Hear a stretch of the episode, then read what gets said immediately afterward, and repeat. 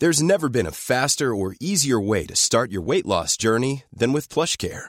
PlushCare accepts most insurance plans and gives you online access to board-certified physicians who can prescribe FDA-approved weight loss medications like Wegovy and Zepbound for those who qualify. Take charge of your health and speak with a board-certified physician about a weight loss plan that's right for you. Get started today at plushcare.com slash weight loss. That's plushcare.com slash weight loss. plushcare.com slash weight loss. You're listening to Tech's Message, the UK focused technology podcast with me, Nate Lanxon. And me, Ian Morris. And it's brought to you by you. A continued thanks to our patrons supporting us each week at patreon.com slash UK Tech. If you are a Patreon, a patron, this is your extended cut of this week's show. And if you're not yet a patron but would like to get our extended cuts, my weekly columns, head to patreon.com slash UK Tech and find out how you can support us. One change there that we've introduced this week after popular demand, and when I say popular, I don't mean one person, I mean several people, uh, is a new one dollar a week tier. And the reason for this is that people wanted to give us a dollar, but they didn't want anything for it. And I didn't initially want to give a tier option and give people Nothing. N- nothing, quote unquote, nothing. You're getting the show and you're supporting us, and it means the world to us. Um, so the extended cut and everything above that will still remain exactly as it is for two dollars and more. But for the people that just want to um, support us financially and be kept in the loop in what we're doing um, via Patreon, then you can do that now for for a, um, a dollar a week. So whatever that works out about, what half a half a pint a month Yeah. A beer or something to share. Yeah, I think something like that, something yeah. like that. Um, that will allow you to support us, and, and that would be amazing. So thank you for everyone who's been asking about that. Uh, that is now live, and, and you can do that. Uh, but obviously, for the extended versions and our columns and our extra features and our as live recordings, which we offer to our, our top tier um, for reasons that this week included about nine minutes of. Um, Of utter drivel. of behind the scenes conversation let's let's let's say um, then that obviously uh, is is still there. And thank you to everybody and we'll we'll come to it again a, a little later now let's start with the news because we've got a packed show today. We're going to talk about an awful lot. We've um, we we did all of our Mobile World Congress coverage in a special episode that you'll have noticed on your feed already, um, which is sort of twenty minutes, twenty five minutes of us talking about our favorite gadgets from the show, our phones. Um, obviously, the size of Mobile World Congress means that there is extra stuff to talk about. One of the things we wanted to talk about was Ford, which is partnering with Vodafone to install 4G modems into its range of upcoming European cars next year. Uh, and this includes the UK. This means that there'll be a modem and a big antenna baked into the car. We'll have 4G. 10 devices or up to 10 devices can connect simultaneously via Wi-Fi and the um, the additional bonus if you like to doing this versus doing it through your phone is a stronger signal faster connection simply because the car is a much bigger antenna than the little phone radio Yeah. in your pocket there'll also be an app that helps drivers lock and unlock cars remotely or let's just be honest did I lock the car let me check my app uh, whether that's good. worth the money or not I don't know I feel like Ford's coming to this quite late. well, they're coming to it later than some because For the example, Audi- I've got an Astra which has uh, built-in Wi-Fi and 4G. oh really? Well, the Audi Yeah. A3 I, I looked up was one of the first to, to have this. The announcement of the Audi A3 getting LTE was actually as far back as 2013.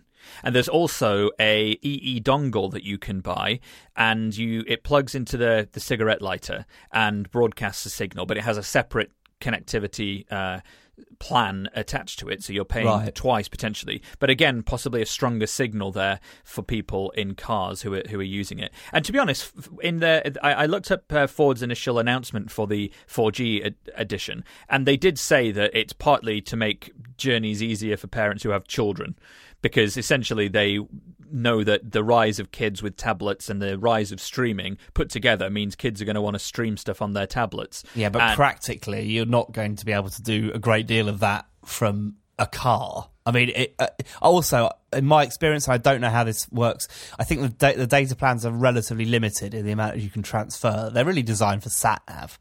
for for now, but not if they're pushing into the consumer space for consuming entertainment, which which really, if you think more broadly about the future of a car, that is the way that it's heading to a certain extent. Is that the car will be the entertainment home of the future? I mean, uh, I've always found it quite amusing that the the windscreen or windshield to American listeners it is essentially a big fat widescreen display. So yeah. it's it's almost ridiculous that that is not in some way being uh, retrofitted to be a, a, cinema screen. Well, Ford's going to release uh, a range of models with this feature built in from 2018. It will come to a number of countries in Europe, including the UK first. So this is this is exciting. Although we don't know the exact models yet, uh, as they haven't been announced.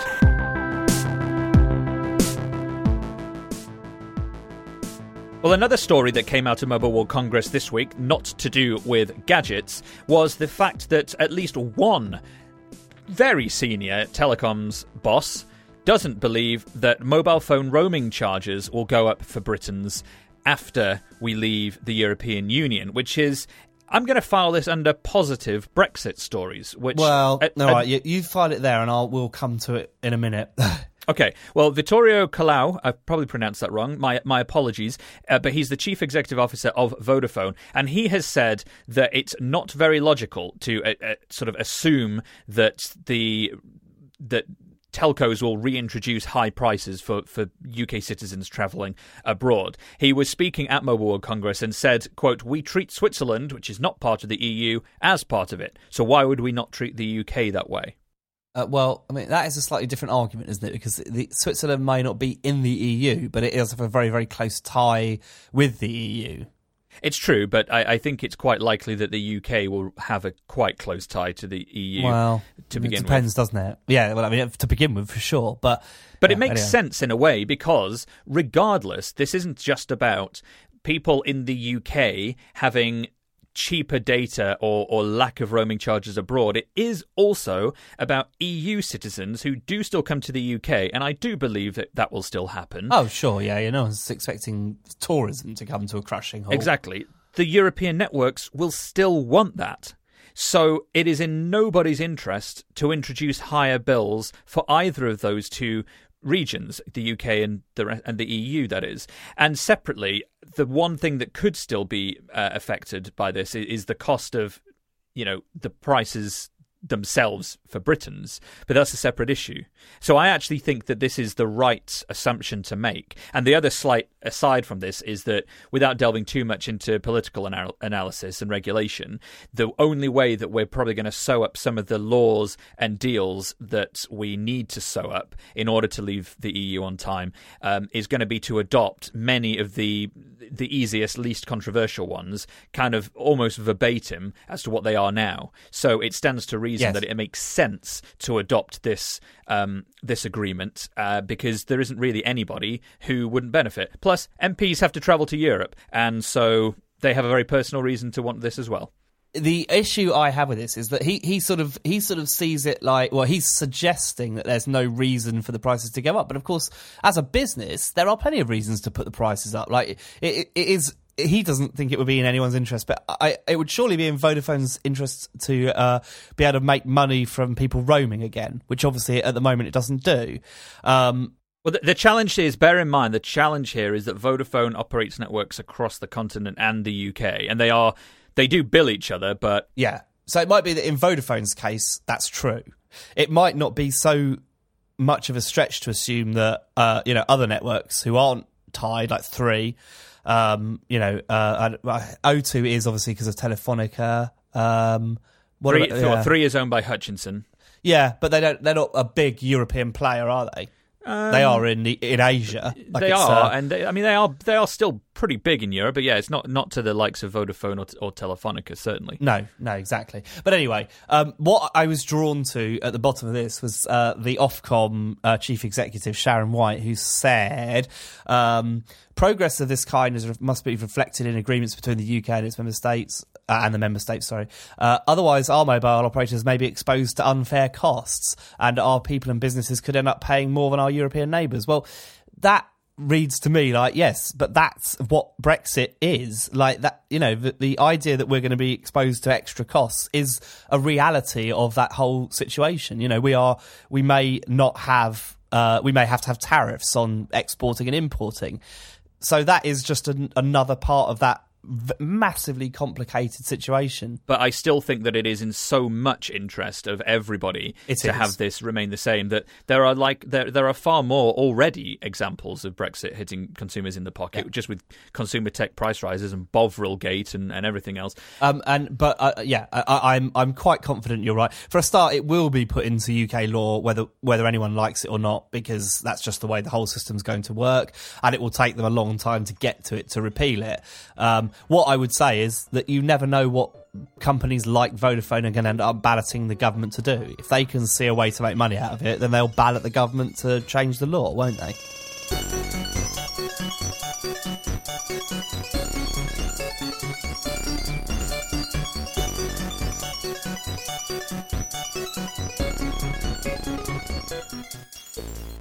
When Apple announced its updated MacBook Pros, eyebrows across the world rose a little. It was undeniably a nice product to look at and powerful, but some features were head scratchers. There are no standard USB ports, just four USB C connectors on the 15 inch model. There was the introduction of an OLED touch bar, a touch sensitive strip that runs along the top of the keyboard where the traditional function keys F1, F2, and so forth used to be.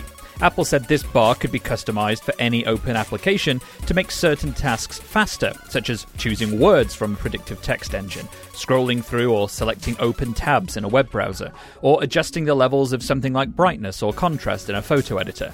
Many people questioned how much use that touch bar would actually be.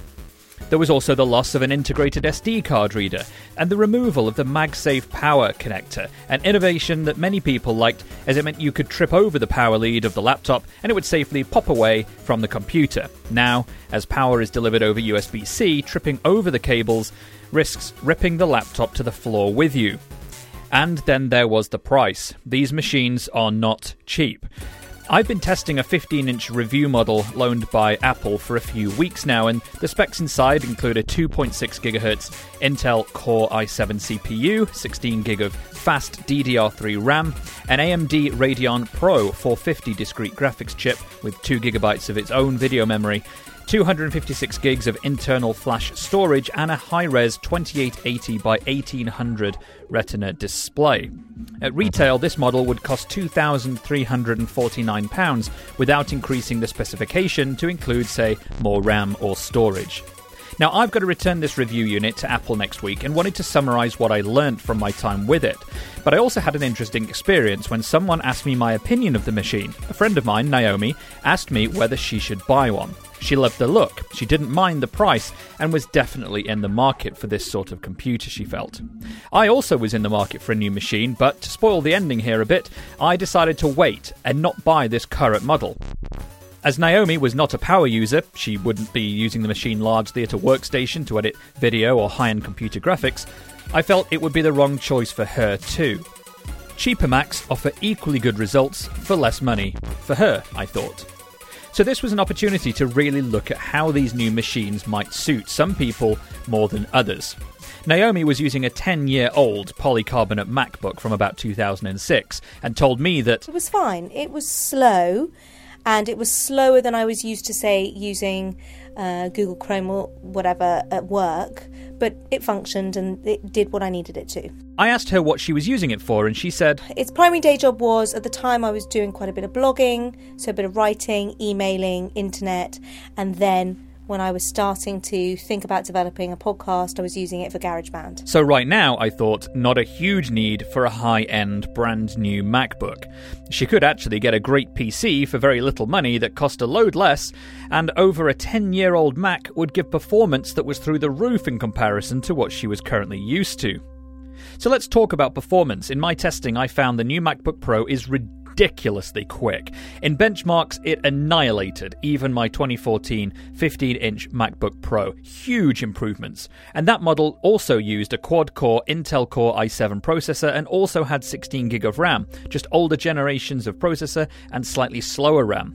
Enormous performance boosts were gained over that three year period, and of particular note to me, the flash storage. This machine reads and writes data so quickly to and from its hard disk, my benchmarking tool didn't even have numbers that went up high enough to measure the top speeds. It was literally off the charts. But I didn't need that, and Naomi didn't need that. And I told her. So I asked her why she was considering one. I mean, I have to say, I was. I mean, I was just sunk, hook, line, and sinker by the look of it. As soon as I walked into the new store in uh, on Regent Street, and um, this very nice guy, Valentine, you know, got chatting to me about all First the name bene- yeah, of course. Well, you know, they've got it on their badge, haven't they? So you know, immediately I was um, sucker punched, if that's the word. And uh, I just thought it was it was very light, which of course I wasn't used to anything so light. And I did love the touch bar; it was very sexy.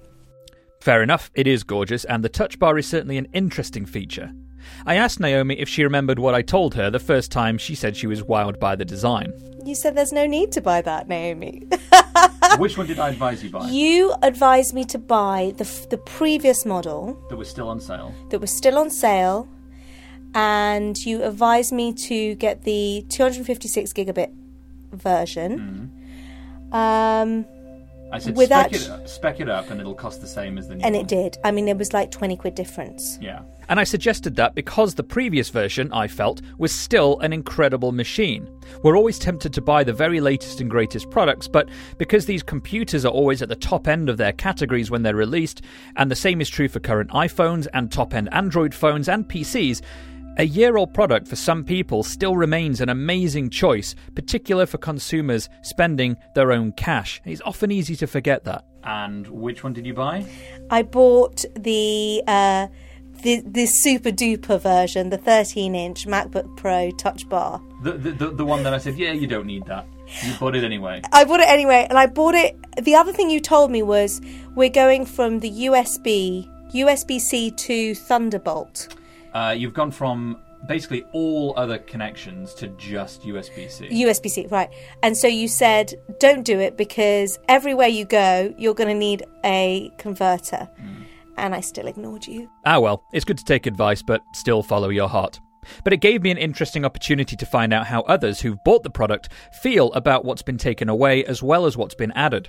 Personally, I've benefited from the speed of the system and must mention the massive new touchpad, which really does make a significant difference to the comfort levels of using a touchpad versus a mouse. Your finger never seems to meet the edge of the touchpad. But I've also not found a compelling use for the touch bar yet. I'm so addicted to my keyboard shortcuts in video and audio editors like Final Cut and Logic that muscle memory, even after several weeks, still hadn't kicked in to move me over to the touch bar for most features. With one exception though, choosing the response to dialog boxes when saving files. Sometimes an app will ask you to save before closing, or quit without saving, or similar choices, and normally that means moving the hand to the trackpad or mouse and navigating to the button of choice, but this felt more intuitive to use with the touch bar, and faster. The touch bar can show any text or small icons or images that an application wants it to show. So no matter what the dialog box's options are, the touch bar can technically accommodate them. I liked that, but I wouldn't buy the product for it. If it's not that much quicker, then I'm going to kick myself. And that's definitely my experience too. So, what about USB connectivity and the loss of all but USB C ports? This is something that other manufacturers of PCs could follow. I bought two USB C adapters to go with my review unit machine, and it would allow me to plug in the microphone, say, for podcasting, and then I had another one to plug into a USB hub to connect three normal USB cables via a single USB C cable. The machine largely remains in my home studio, and so for me, this felt fine. If I'd have spent over two grand on this Mac, a few quid on these adapters is no big deal. It only feels like it would be a bigger deal if I was moving the machine around a lot, and I got to the inevitable moment where I was in an airport waiting lounge, for example, and I'd forgotten the adapter and therefore had no way of connecting whatever device I needed to connect at that point. We bought a an adapter straight away. So we bought an adapter. I say one? we, my husband came along to the Mac store and was also wired by it. Um, yeah, I've only bought one For you, just so a far USB, regular USB, you- for a hard drive. right? So, and that's so that I can uh, back up the hard drive to Time Machine as well. Uh, I mean, I I didn't really think that I necessarily needed a hard drive as well as the 250, 256 gigabytes, but I'm advised by others that I do need that. So that's what we've done. Where it's going to get interesting is when I do start podcasting and recording regularly. So, what do I do with my um, my mic? Um, and then I'm trying to think what other things. And then I'll also want to have probably my hard drive potentially plugged in, so I can save directly to that. So already that's two that I'm definitely going to need. Which was my experience too, but I don't believe it's a deal breaker. The USB C issue is not a reason not to buy a powerful machine like this, or even a similar Windows machine in future that also only features USB C cables exclusively. So, this all left me with an interesting set of experiences. On the one hand, I was in the market for a new professional laptop, and despite having a three year old machine and the money ready to throw down, I decided not to buy this model. I thought I'll wait one more year. The power of the processor and internal disk, the significantly improved graphics performance of the AMD CPU, the large trackpad, they're compelling, but just aren't quite crucial enough to me to make the difference over my three year old high end MacBook Pro. However, the lack of uses for the touch bar, the loss of regular USB, and the loss of the MagSafe power connector, they weren't negative points for me. The touch bar will get more useful in time, I believe, and I didn't find the need for dongles and USB adapters to be a problem. And yet, for Naomi, who is in a similar position to me in terms of what she needs the machine for, was given advice based on my testing and went against it, and she was happy. She didn't feel the exclusive use of USB C was a problem either for her, nor has she found a good use for the touch bar. But she loved the design and performance, and the price wasn't an issue.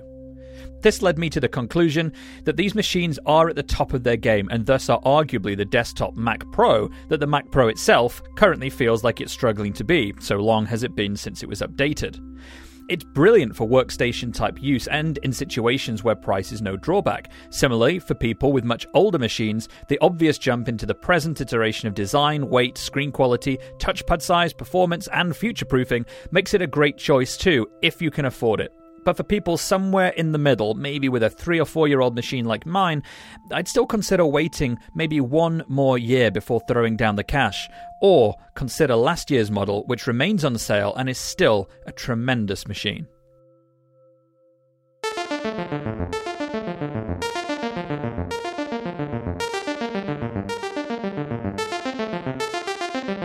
Well, if you like Google and you like products that had the word home in the title, then good news because Google Home might be coming to the UK this year, which is maybe obvious, uh, but we now know that it's actually going to happen because a Google spokesperson confirmed to Engadget this week that the product, uh, which is a the Amazon Echo like hub, will make its journey to British shores in the second quarter of that of this year, so sometime between the spring and the summer. Now, the Echo, the Amazon Echo, has been on sale in Britain since September of last year, and has already gained support from a variety of local apps and services such as the Guardian, Tube Status, Laundry Uber, the lottery. Uh, and I and I noticed this morning a, a few when I was researching this because we do have an Echo at home. Uh, a really great service called Dog Facts and Cat Facts. No idea whether the Google Home uh, will offer that sort of a feature, but skills do include uh, a lot that are similar to to the Echo, like alarms and searching for local businesses, streaming music from Google Play and YouTube, and anything that you're basically using the Google Assistant for now. The the challenges, and, and Engadget posits this as well, is that when Google Home comes to the to the UK, it's going to be quite far behind Amazon and its ability to have already tied into a lot of local services. And we we mentioned a few there, but you know the BBC is on there and things like Radio Player for streaming, um, you know UK radio. Like they're all features that maybe Google's got these cooking ready for ready for launch, but Amazon's already sort of got quite a good foothold. I think they're doing they're doing a really good job at marketing that thing over here. And certainly, I have to say, I've been enjoying using ours a lot. I, I Yeah, use it. I, I use it. I use it more every week. The most frequent use I have for it is setting timers when I'm cooking fish, uh, or Right. indeed cooking anything actually, and uh, and so forth. But certainly, it's uh, it's Do you it's use useful. it for your commute? Because I really like that National Rail app. No, because I get the same train every day. Yeah, but it tells you whether there's a delay. I can check that when I'm walking though. Well, right, but if if you're go- if you're about to leave the house, you just say to the the thing. Well, I won't name it. Um, you know, it asks National Rail. It, you know what what my commute is like, and it'll tell you if there's a delay. You can do that while you're brewing your coffee. I don't drink coffee at home. Oh, for the love. Okay, fine. Don't do it then. Suit yourself, listener. Please feel free to take my advice with your uh, National Rail app. I would be more excited if Google Wi Fi was coming to the UK anytime soon, because that's the product that I'm really quite excited about. And I, as a side note, we did have an email uh, from one of our listeners, or a tweet possibly, who bought an Airport Express on our recommendation on last week's show. And I'm very pleased uh, to see that, that they were pleased. And, uh, you know, I hope that that continues to be a, uh, a satisfying purchase. You're very, you're, you're very welcome. Liam, I believe that was.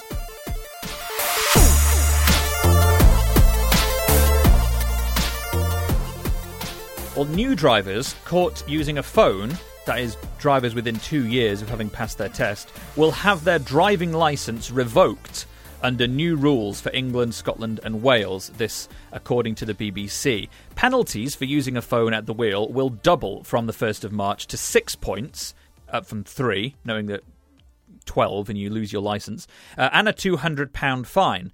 New drivers who get six points or more must retake their practical and theory tests. More experienced drivers can be banned if they get 12 points in three years. Uh, and in 2015, according to some figures that the BBC published, uh, 22 people were killed and 99 seriously injured in accidents where a driver was using their phone. I mean, this that alone is a substantial percentage of the people who are killed in road accidents each year or, injured. Um, you know, it, it, that is an easy way to get those numbers down. I, I still see it all the time. People on phones when they're driving, and I think the problem is that there are just aren't any. There's not really any way to catch them. Like you have to be pretty unlucky uh, to be seen by a police driver, and for them not to be busy on a on a more important matter to pull you over. So um, it's fine, and I completely agree with the sentiment. But it's about policing it, which is really hard to do. Yeah, and the BBC had, had published a little Q and A about some of the things that constitute phone use that I thought we could that I thought we could go to because some of these to me seem obvious, but my assumption Yeah. is that it's not that obvious to everybody. So one of the questions was, can I check social media or texts if I'm queuing in traffic or stopped at traffic lights? The answer No. is no. Yes, uh, it says a handheld phone cannot be used even if stopping at lights. Texting and scrolling social media, even if the phone is mounted on a hands-free holder, is distracting and dangerous. Yeah, um, the problem is, of course, that sometimes when you're stopped at the traffic light, if you, I mean, say you've got a Spotify playlist on and you um, and you want to switch playlists or something, the, the temptation is that while you're in a queue at a red light, there's not really any harm in changing it. Um, but I think if you've if you've got your phone mounted on a mount on a dashboard, I think you should be okay doing that. But obviously, texting and social media is just a big no no anyway. It's just stupid. Can I use my phone's sat nav? Yes, is the answer, as long as it's mounted in a hands free Yeah. holder. But if you are holding it in your hand and using it as a sat nav, that is illegal. Uh, another question Can I use my phone to listen to music, play podcasts, or watch video clips? And the answer here is you can't watch video clips, not even if your phone is mounted in a hands free holder. Fair enough. But again, You're that- right. I do. is- I thought people would be aware of that, but Apparently not. But again, something that the the move towards or the drive towards autonomous vehicles will will uh, undoubtedly uh, force some discussion in the the the Commons to change that law, possibly. Yeah, this is this is the whole thing, isn't it? it that's the transition between a car which self drives casually and a car which actually takes responsibility for driving. Yeah. Uh, it says that you can't watch video clips, not even if your phone is mounted, but you can use your phone to listen to music and podcasts if it's in a hands free holder or connected by Bluetooth. Uh, there's a question here: Can I pull over to check my phone? Yes, as long as the you're parked safely and the engine's off. That's fine. Uh, what counts as hands-free? A dashboard holder or cradle, earphones, or Bluetooth connection. Now, I find the inclusion of earphones an interesting one because to me, and I'm not a driver, it should be pointed out, having earphones in is surely no safer than. Um, I, I, it sounds unsafe to me. I mean, Yeah, you, it- you rely on your ears in a car to, to a really bad idea. for engines. You know, that's It's it's okay. It's okay if maybe you've got one in, but I wouldn't recommend it. I, I feel like you're better off. Uh, you know, you need to be able to hear horns, and the highway code is quite specific about that. So, but of course, you can be deaf and drive. So, you know, I it, it's obviously that those people manage. I guess you just have to be much more vigilant if you're hard of hearing and you're driving. Yeah. The one exception apparently is that you can call 999, which is the British version of 911. to again to American listeners, uh, if it's unsafe or impractical to stop driving. Yeah.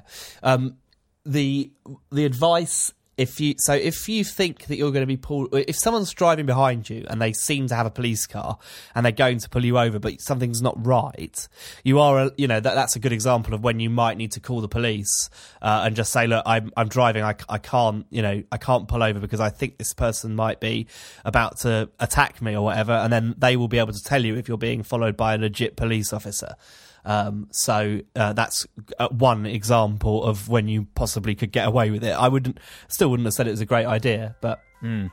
Well, let us know any thoughts you have. Podcast at natelanxon.com or tweet us at Tech's Message pod.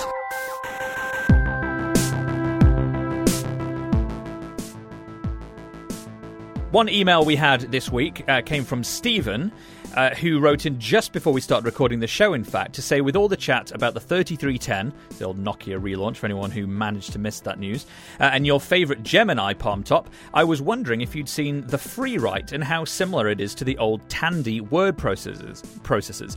When I was at primary school in the late 80s, I used one of the Tandy word processors to do my schoolwork. Having dyslexia uh, made my work a lot easier. Um, now, the FreeWrite, I looked this up and the story was published on Wired.com this week, and indeed, it does look an enormous, it bears an enormous similarity to the old, the old Tandys, if anyone's ever seen them. Sort of very big mechanical keys, a very small, well, relatively small display, uh, very simple controls. It's, um, I think this one is being launched off the back of a Kickstarter campaign, and it's actually not the first that I've seen like this. There was another one called the Quirky Writer, which was spelled Q W E R T Y writer, all one word, which I bought Kate as a Christmas present, which was also launched on Kickstarter, that had a full, um, legitimate metal um, typewriter keyboard that had Bluetooth Ooh. built in, so you could dock an iPad or a tablet, or in fact any device capable of connecting to Bluetooth, and and essentially type like you're using a typewriter, and it is absolutely beautiful. It cost a fortune thanks to the pound dollar conversion, and then when I got slammed with the import duty, it, it cost. Well, I'll not say because Kate listens to the show, but let's just say a lot of money, uh, but definitely worth it. I, I, absolutely love it, and it sounds beautiful when you hear Kate sort of clacking away writing her novels. Um, and is that what she she actually uses that to write the novels? Yeah, yeah, that's pretty cool. Yeah, she absolutely does. It was it was great. So there's a number of these things. I'm glad uh, Stephen pointed this one out because again, we, we seem to be in this real, as far as tech goes, this this bubble of, of nostalgia. You know, with the 3310, the Gemini, now the FreeWrite, the Quirky Writer. Like there are loads of this, and it does make me want to put to the audience: what have you seen? being rebirthed um, this month or this year so far in tech. That is, I don't want anything disgusting. Um, there was an interesting feature that I read this week about the future of cloning, uh, which was uh, both fascinating and disturbing. Uh, nothing that involves birth canals, please. But if you do see any rebirths of tech, we'd love to hear about them. Podcast at natelanxon.com.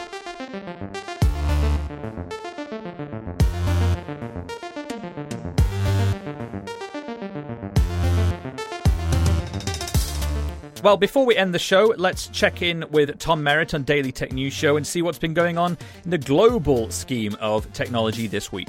Hey, thanks, Nate. This week on Daily Tech News Show, we gave our grades to the Mobile World Congress. It passed, barely. Learned how venture capitalists make their decisions. Got the scoop on home networking, including whether you need one of those fancy and expensive mesh networks. Short answer is only if you have a big place. Figured out why the game Overwatch has been so successful. Gave our first impressions of the Nintendo Switch and learned why in Thailand and all over Southeast Asia they use chat to buy things online. All that and even more at dailytechnewsshow.com. Back to you guys. Well, thank you again to our patrons supporting us at patreon.com slash uktech. Don't forget we have a new $1 tier for those of you who just want to support us uh, with no uh, wish for any of our extra content like our extended episodes or columns. Uh, we'd love to get some more of you joining us in the Patreon uh, club, if you like, and, uh, and help us see what else we can do uh, with the show this year. And thank you to everyone supporting us there already. Ian, it's been a pleasure once again to be in your presence for the last half hour or so. Even though it's early in the morning. Even though it's early in the morning, it is one of the earliest we've ever recorded. So thanks. Uh, well, I, we did do it at eight o'clock once, didn't we? It wouldn't surprise me if we did it at eight o'clock once. and we'll see all of you next week. Ian, you can say goodbye if you like. Oh, uh, bye.